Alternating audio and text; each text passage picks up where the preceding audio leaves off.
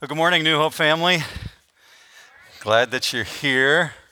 Glad that you're with us online, whether you're uh, one at home or 10 at home and you're watching through virtual church. We're really glad that you're doing this with us. And we, as you know, have been doing this for about 12, 13 weeks now. Michael and I were talking just before we got into the service this morning how long this has gone on yet. In some ways it, it seems fast other ways it seems like it's really drawn out for a very long time. So i'm glad for people that are able to be here this morning in the auditorium. Michael mentioned earlier if, if you just joined in there's a few people in the auditorium this morning um, staff and leadership team who are helping us work through the, the dry run responsibilities as we open up publicly next weekend so, we're looking forward to having you here. Here's a couple things we're going to ask is that you would cut us some grace as you come in the building next weekend.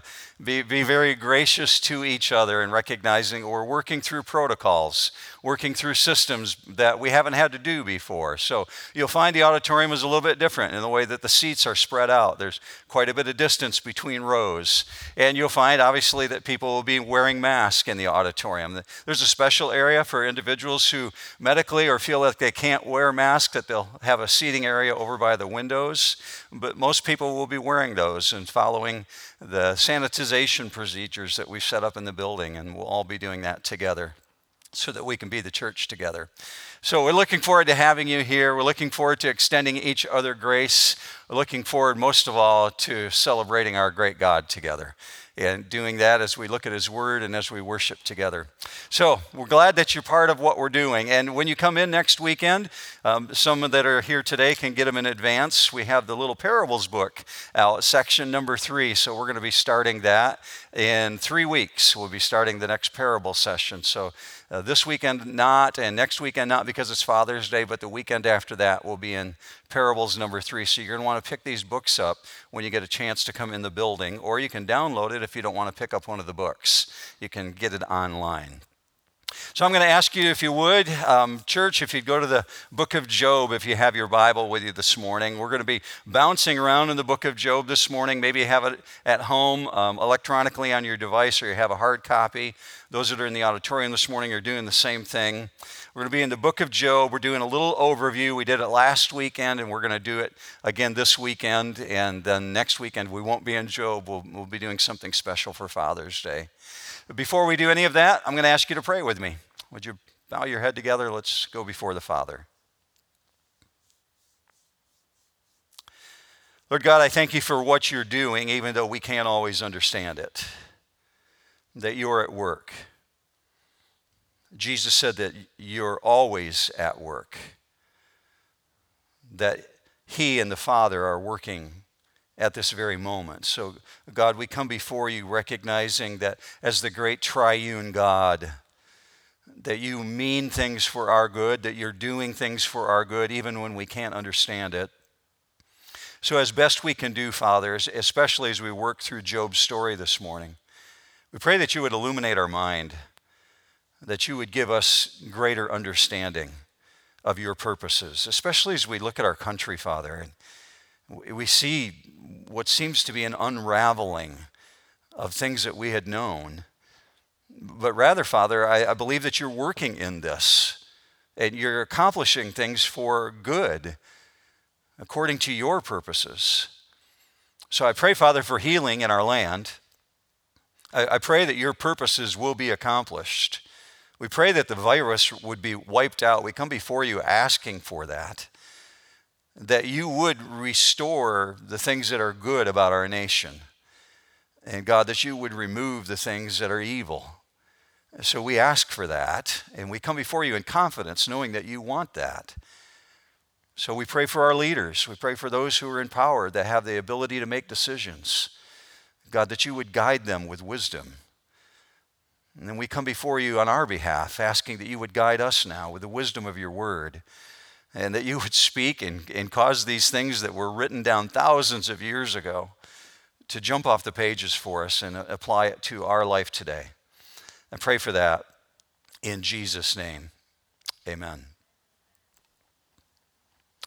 I want to have this premise in the back of my mind this morning that I would ask you to have in the back of your mind as we work through this, and it's this reality. God is greater and more glorious than we can possibly comprehend. That His greatness goes beyond our ability to process. But with that thought in mind, do you believe that God knows what He's doing? Really, truly. Do you believe that God knows what He's doing as you're watching your world unravel? What we experienced today in June is different than what we experienced in February. Our world is different today. Do you believe that God knows what He's doing in the midst of this? In the midst of things reshaping from what they were? Or do you think privately, maybe you don't even share this with people, do you think that maybe you have better plans, like thinking, that's not the way I would have done it? I certainly wouldn't have caused this. There's a major challenge in walking through trials. And the major challenge is this we have preconceived ideas about God. We have preconceived thoughts about how He wants to carry things out.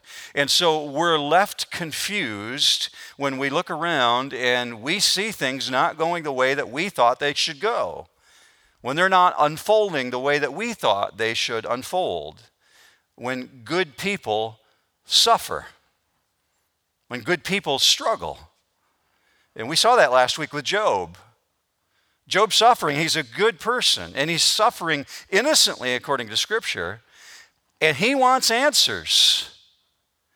Job wants vindication.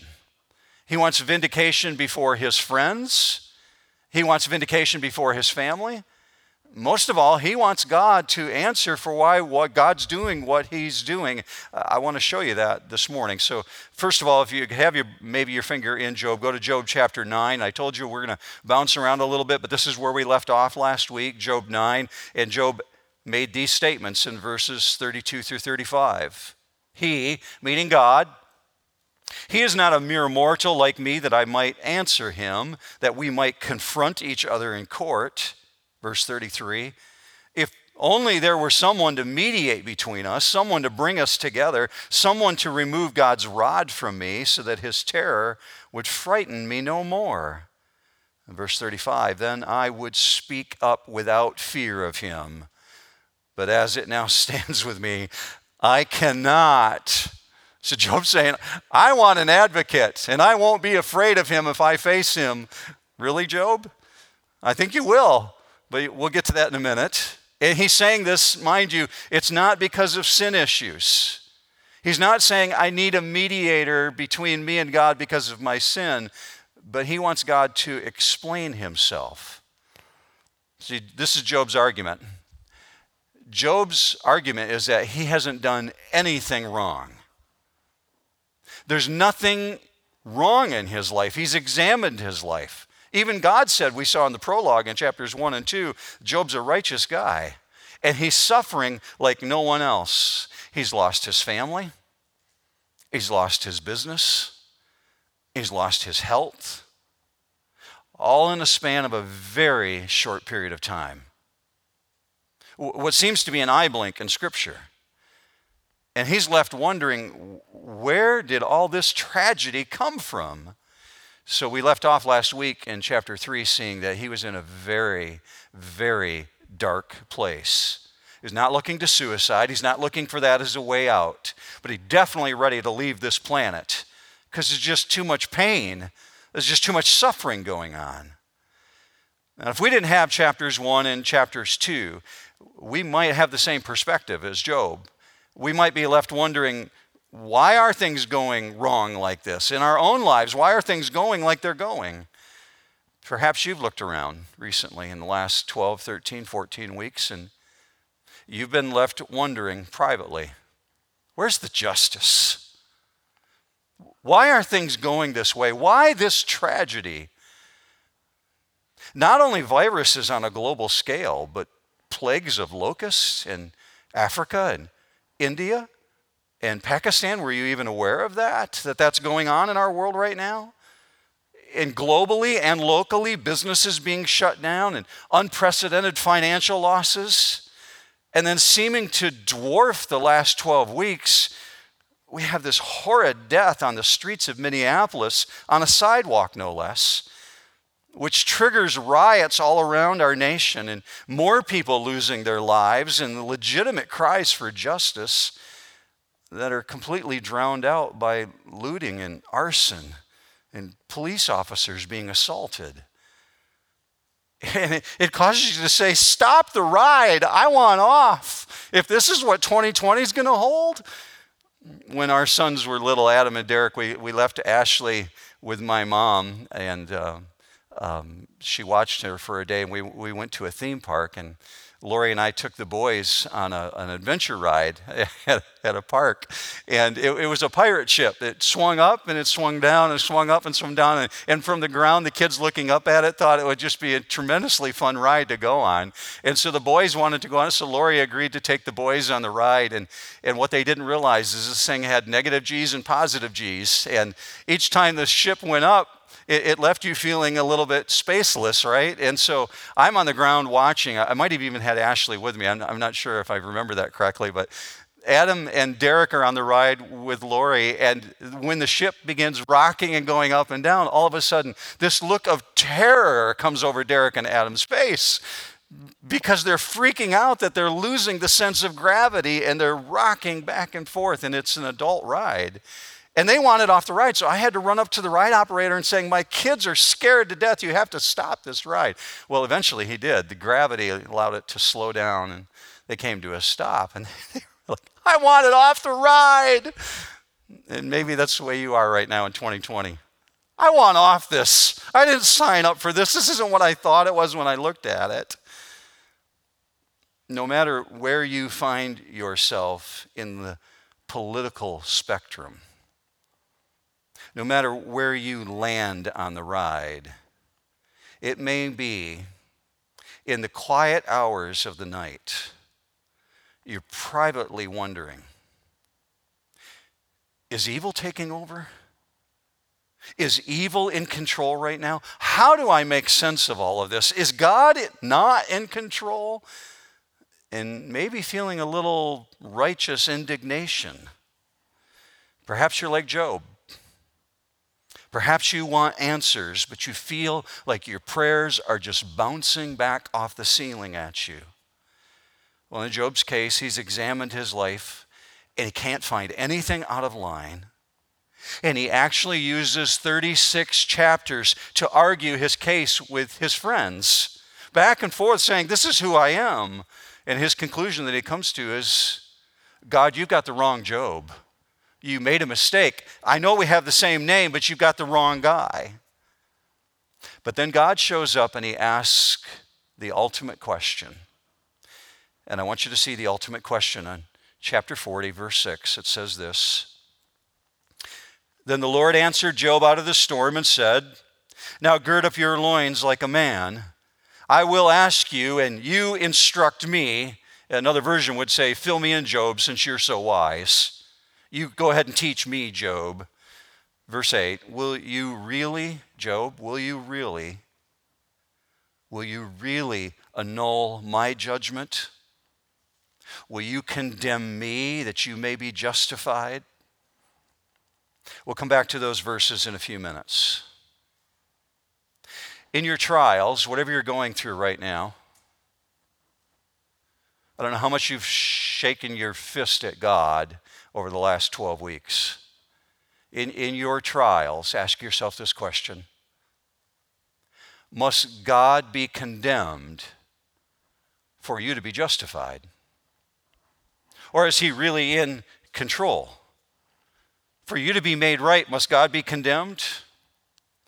The natural default mode of most humans, we all do this, I believe, to some degree, is we have this reasoning when things don't go the way we want them to go. God, will you explain to me your rationale? What are you thinking here? This is the issue that leaves most people doubting. Those who are atheists around the world and, those who are agnostic are wondering whether or not there really is a God. The doubting in any possibility of a loving God when they look around and they see so much trauma and they see so much suffering and begin asking this question well, why is there racism? Why is there murder? Why is there broken homes? Why is there disease? If he's God, then he's not good. How can he be good and allow this? Either he's not good or he's not all powerful because you can have both and have this mess. I'm out. There's a lot of people who land on that position. What's behind those thoughts? Here's what's behind those thoughts God owes me an explanation. I deserve an answer for why things are going the way that they're going. I want to know. I want him to bring an explanation. In Job's case, he says, I'm a good person. I not just want an explanation, I want vindication. Well, here's a hard truth. If, you, you're new to church, you wouldn't know this. But if you've been in church, maybe you grew up in church as a child, you know this. God does ordain, God does allow that we walk through trials. And maybe you're in that place right now. Maybe you're in that trial, or you know someone who is. To you, if you grew up in church, or, or maybe you've been in church for a while, this is what God's word says to you in the midst of trials. We saw this last week. James 1 2. Consider it all joy, my brethren, when you encounter various trials. We hit that pretty good last week. Followed out with verse 3. Knowing that the testing of your faith produces endurance. The, the words it's associated with, it's in your notes if you downloaded them this morning. It's katergazomai. And this particular Greek word is talking about something that is working fully to the degree that it's actually manufacturing something, it's accomplishing something, and it's finishing it. So God's saying, in the going through it, in the going through your trials, there's an end product coming out of it. Now, I recognize this is speaking individually to a person who's got an individual personal walk with God, but the biblical principle also applies nationally, it applies on a global scale. Trauma yields. It's not just trauma for the sake of trauma. Trauma yields something. Trauma, properly processed, properly acted on, it refines. When I was in college, many people don't know this about me, I played college baseball for the seasons that I was in college. I played baseball through high school and through junior high, and, and then qualified to play college baseball. And I always looked forward to spring training, even though I knew it was going to be grueling be a grueling workout physically. But the end result was that it would train the muscle, that we would endure what we went through because the end result would be a finely tuned body that would be able to respond on the sports field. So much like an athlete trains the muscles, God says this is a training process. Well, what's going to be the end product of going through COVID 19? What's going to be the end product of going through this racial stress within our nation? Well, you can be sure of this. I don't know the outcome, but I know this for sure. They're not by chance, there's purpose in it because God does not allow these things without purpose. It's going to be different on the other side. Things are already different today for the church. They're different than what they were, but God's working through this. He can work through this. I hope you believe that. So, as far as your own life is concerned, James writes this to us as believers. He says, let that refining, refining process do its work because coming out the other side, when you allow it to produce what it's supposed to produce, on the other side, God will use it. Do you believe that? If you believe that, say amen. You sitting at home right now? Say amen. Say it out loud. If you believe that God can use it, trust Him. So I asked you last week when we were working through Job to not only read the book of Job, to read the 42 chapters because they're not that long of a chapters, but also in the midst of this to process those four biblical realities that we landed on last week about what these various trials indicate. I'm just going to refresh your mind on that for a moment. Let me refresh you on what we talked about with those four trials. You'll see them on your screen. Sometimes suffering is because of sin.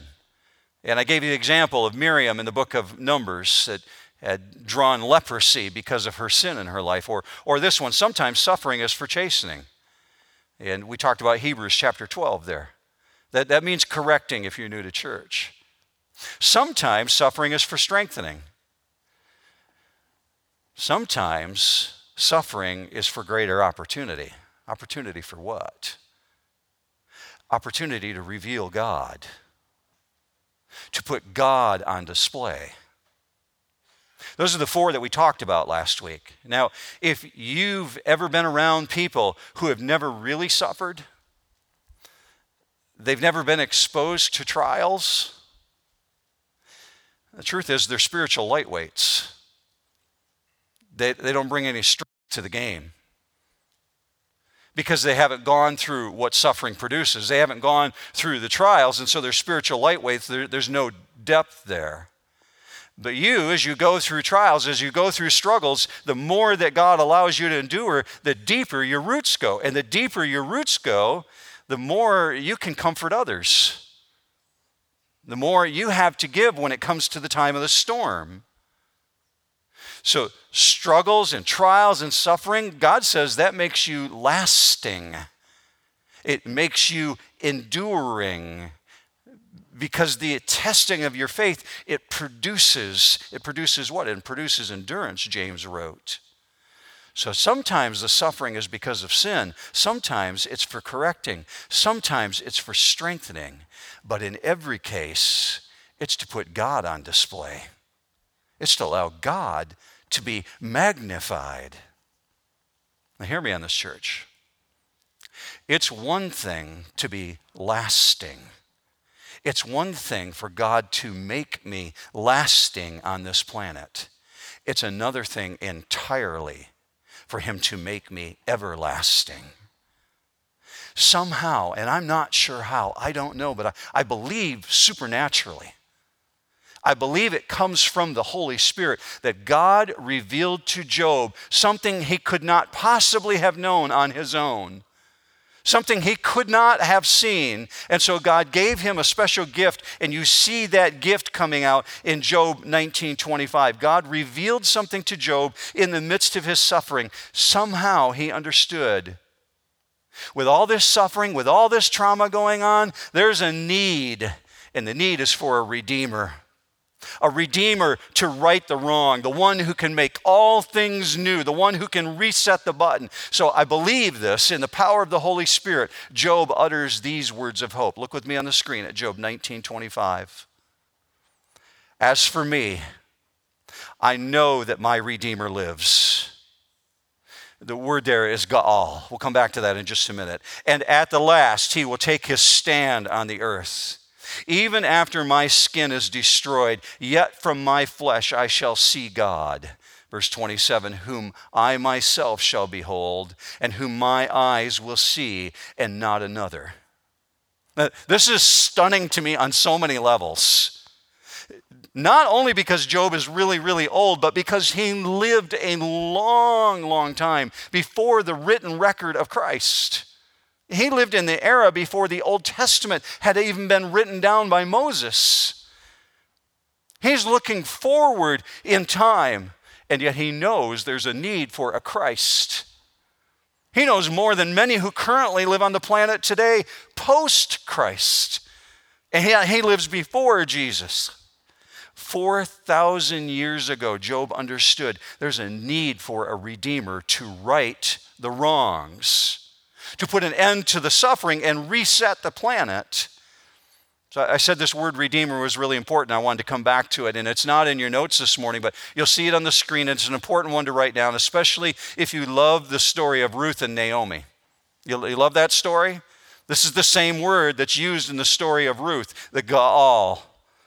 Look with me at the definition to be the next of kin, the, the avenger Job says, I know that my Gaal lives.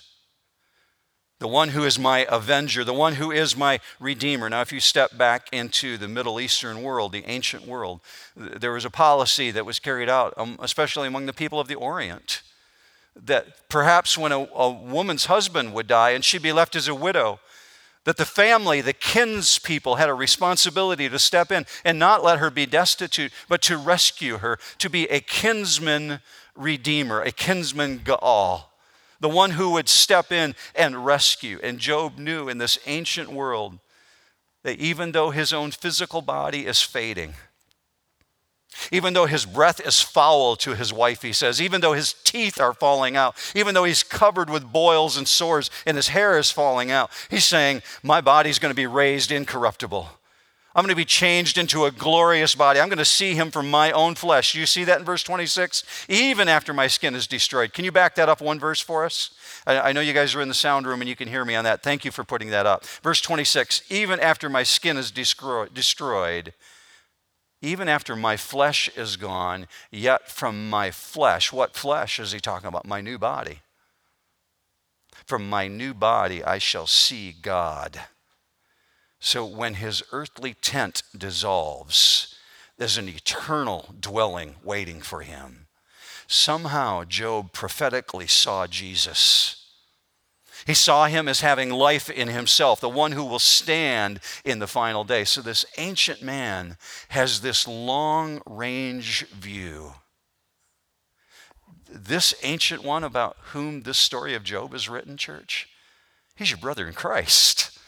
You're going to see him one day, you're going to meet him in heaven. And he calls Jesus my God, my Redeemer. Now, to this point, We've identified the knowable reasons for suffering. There, it could be for sin, it could be for correction, it could be for strengthening, it could be for endurance. But when it's unknowable, when it's the reason that's unknowable, that's not revealed, that's the one that drives us crazy. Like, why in the world am I going through this? And I, am telling you, and I'm speaking to church people right now, I'm speaking to believers. This applies to you. When the reason for the suffering that you're going through, the trial that you're going through, is unknowable, you can be sure of this. You can be sure that when it's unknowable, there's a heavenly purpose. It's a purpose that God is behind. How do I know that? Well, John chapter 9 magnifies that for us. If you know that story, you're immediately thinking what I'm thinking about in that setting. In that setting in John chapter 9, I'll, I'll, put that verse for you on the screen in just a minute, but here's what's going on. The disciples are behaving like the friends of Job. They think the sin has produced some defect in somebody's body. Look with me at this story, John 9 1. As he passed by, it's speaking of Jesus, he saw a man blind from birth.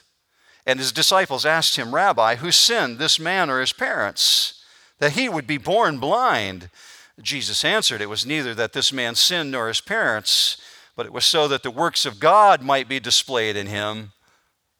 See, Jesus tells us don't jump to conclusions. Just because somebody's going through a hard time, just because there's a trial, don't jump to a conclusion. It's not because of sin, it's not for correcting, but so that God would be put on display.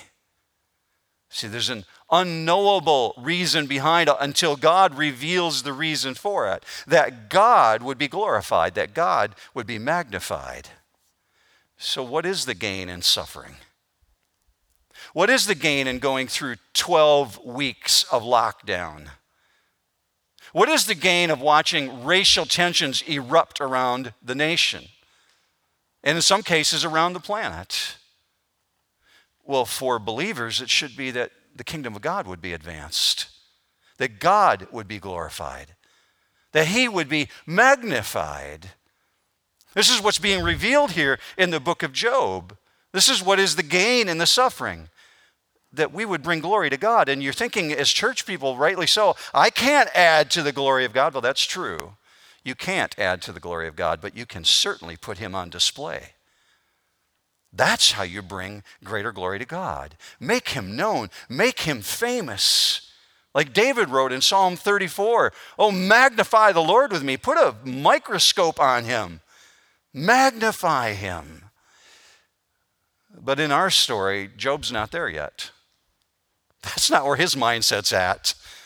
He's thinking, I haven't done anything wrong. Why am I going through this? See, he doesn't know what you and I know about the story of Job. He doesn't know about the accusations of Satan.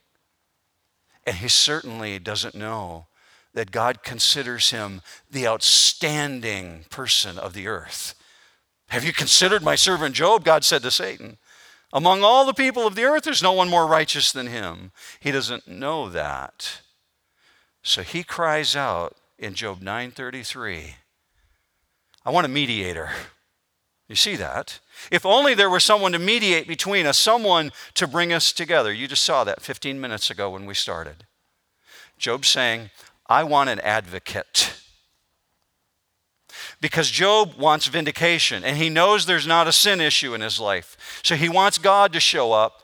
But hear this he wants God to show up, but his fear is that God's going to show up. His fear is that God's not only going to show up, but he's going to show up in a storm. He says that in chapter 9. He says that he might even show up in a tempest and he would crush me. And God does show up. And God does show up in a storm. I hear this not to crush. God's not showing up to crush him. Watch where this goes now. This is God showing up. Job 38, verse 1. The Lord, and by the way, that's, that's Yahweh. I don't know what your translation of the Bible says, but it should be capital L in front of Lord there. That means Yahweh, the personal name of God. The Lord spoke to Job out of the storm. He said, Who is this that obscures my plans with words without knowledge? Brace yourself like a man. I will question you, and you shall answer me. Stay with me. Let's, let's keep that verse on the screen for just a minute. Just focus on that if you don't have your Bible open. Look very closely what's going on here the Lord, the personal name of God. God shares his personal name with those whom he's in relationship with. So the Lord, Yahweh, Yahweh, spoke to Job out of a storm, and he says to Job, Who is this that obscures my plans? What are God's plans? His purposes. Your translation might even say, Who obscures or who darkens, darkens my counsel? God says, I know the plans that I have for you, not to harm you. God says, I'm causing all things to work together for good. That means God has a plan, God has a purpose, God has a strategy. He has counsels that we don't know about. So God says to Job, Who is this that obscures my plans, my strategies with words without knowledge? Just like when God shows up and deals with Elijah out of a storm, when God rends the mountain when he brings a whirlwind, he busts on the scene out of a whirlwind with Job. And the word here is sarah. And, it means a hurricane, it's a Hebrew word. So it's a powerful storm. It's a, it's a whirlwind, but it's very important that you see this and you understand what's going on here. Out of the storm does not come the crushing, the very thing that Job fears. Out of the storm comes the voice of love. And you might be looking at that and saying, Well, I don't, I don't see love there. How do I see love there? I want you to hear this. God says to Job what he says to any child of God in the midst of trauma. When we doubt his plans, when we doubt his purposes, when we doubt the love of God, when we doubt God's mercy, here's what God says to Job You have a major problem, Job. And your major problem is not what you think it is.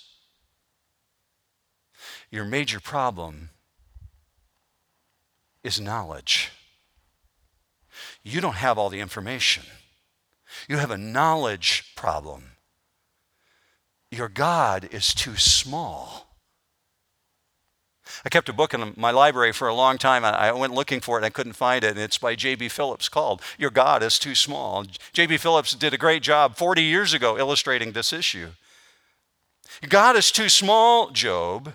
I think we would all agree, if we're, if we're church people and we've been in church for a while, that love speaks truth. Jesus said, Speak the truth in love, right? So love speaks truth, truth confronts, truth corrects. So love shows up on the scene and says, I'm going to test you. I'm going to test you to see if you have answers.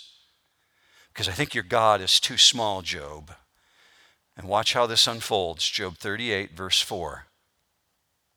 Where were you when I laid the foundations of the earth? Tell me if you have understanding.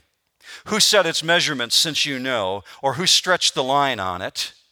on what were its bases sunk, or who laid its cornerstone, when the morning song, stars sang together and all the sons of God shouted for joy. And for the next four chapters, God dismantles every argument brought against him by going back to one major point, time and time again.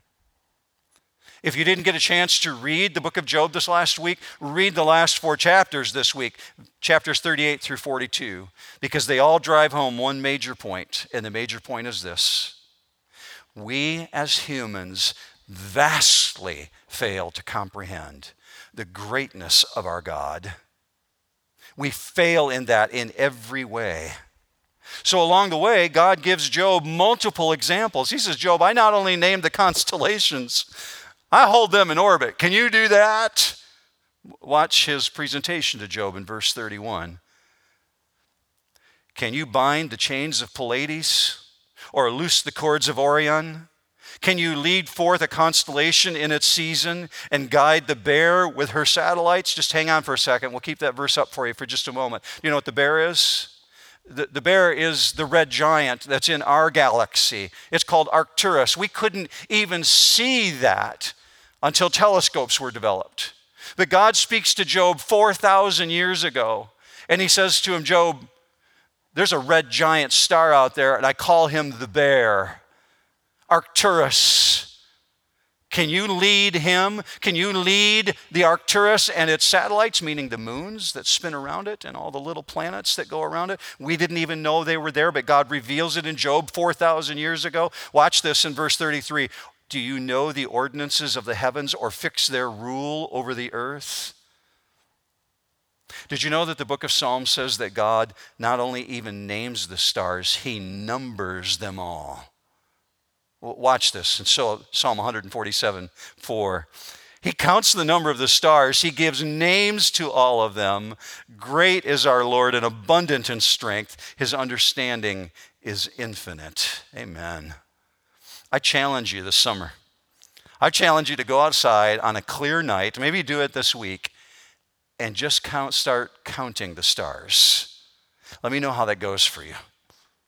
God not only numbers them all, He gives them each names. 20 minutes ago, I asked you, Do you believe that God knows what He's doing? Do you believe that God's in control, that his ways are beyond our ways? We've seen Job's argument. He wants God to show up. He wants vindication because he's thinking, I'm a good person. And I'm here to tell you this morning that's where most of our world is at. Most of our world wants to stand before God and say, I want a mediator because when I see him, I'm not going to be afraid of him. I'll tell him what I'm thinking. Really? Most of the world thinks, I'm a good person. I don't understand why these things are happening to me.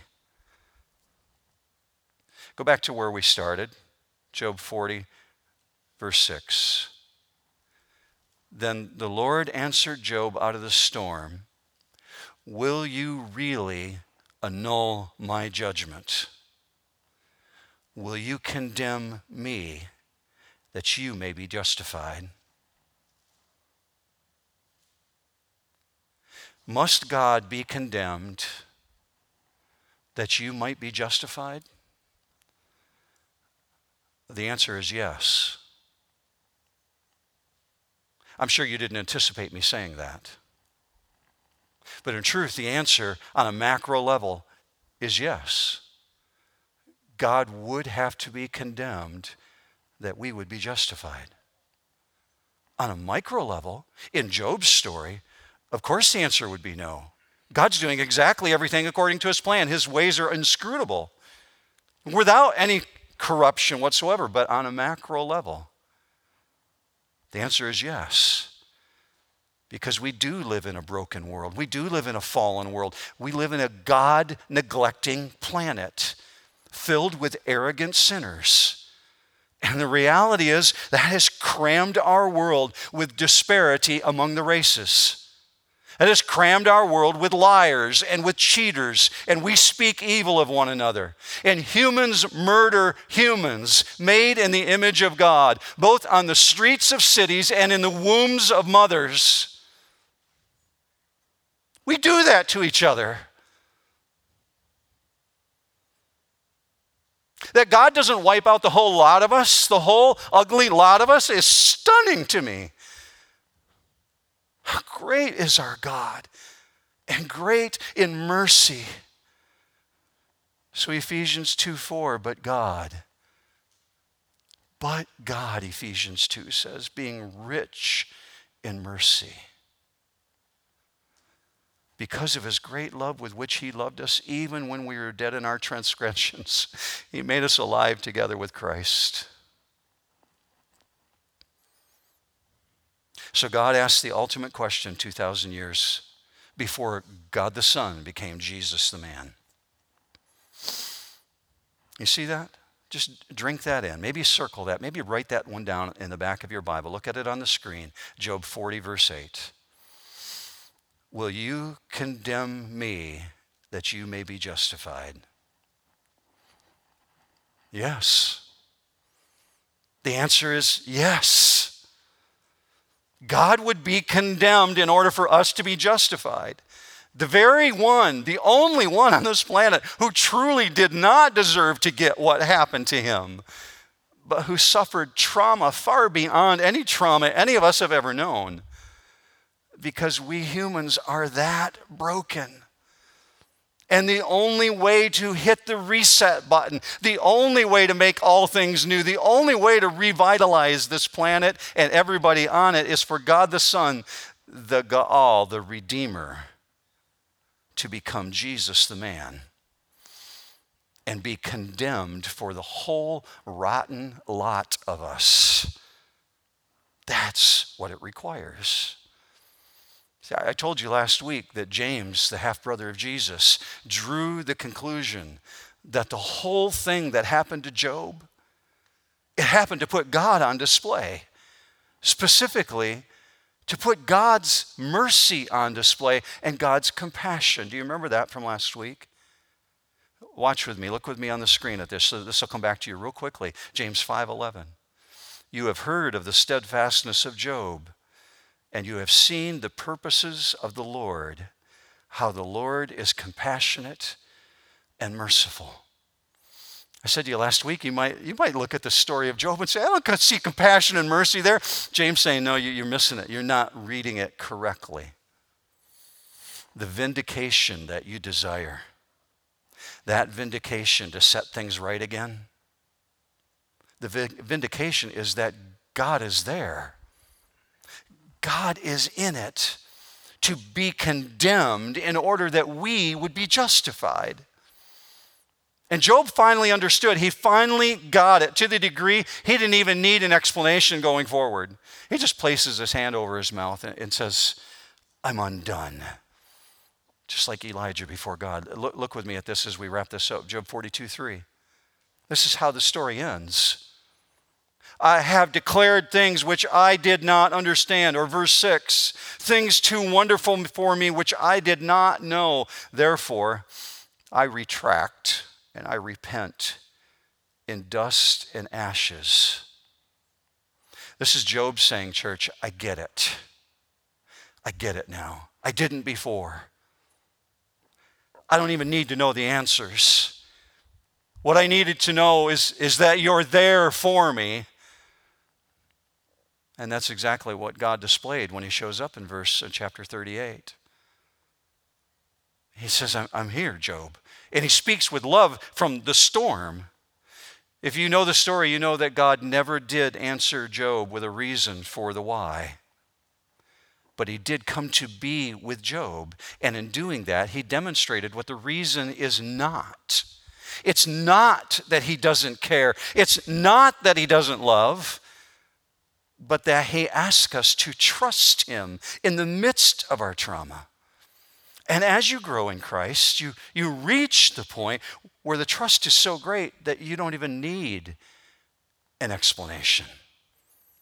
And that's where Job hit that point right at the very end where he said, Okay, it's too wonderful for me. I, I don't even need an explanation.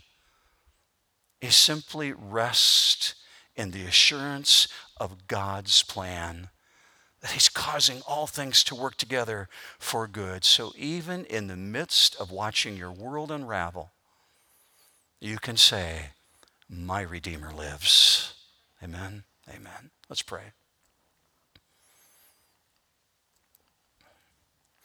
Father, that we would have that same image before us on a regular basis, especially in the midst of our trials and traumas, that our Redeemer lives and that he shall take his stand at the last.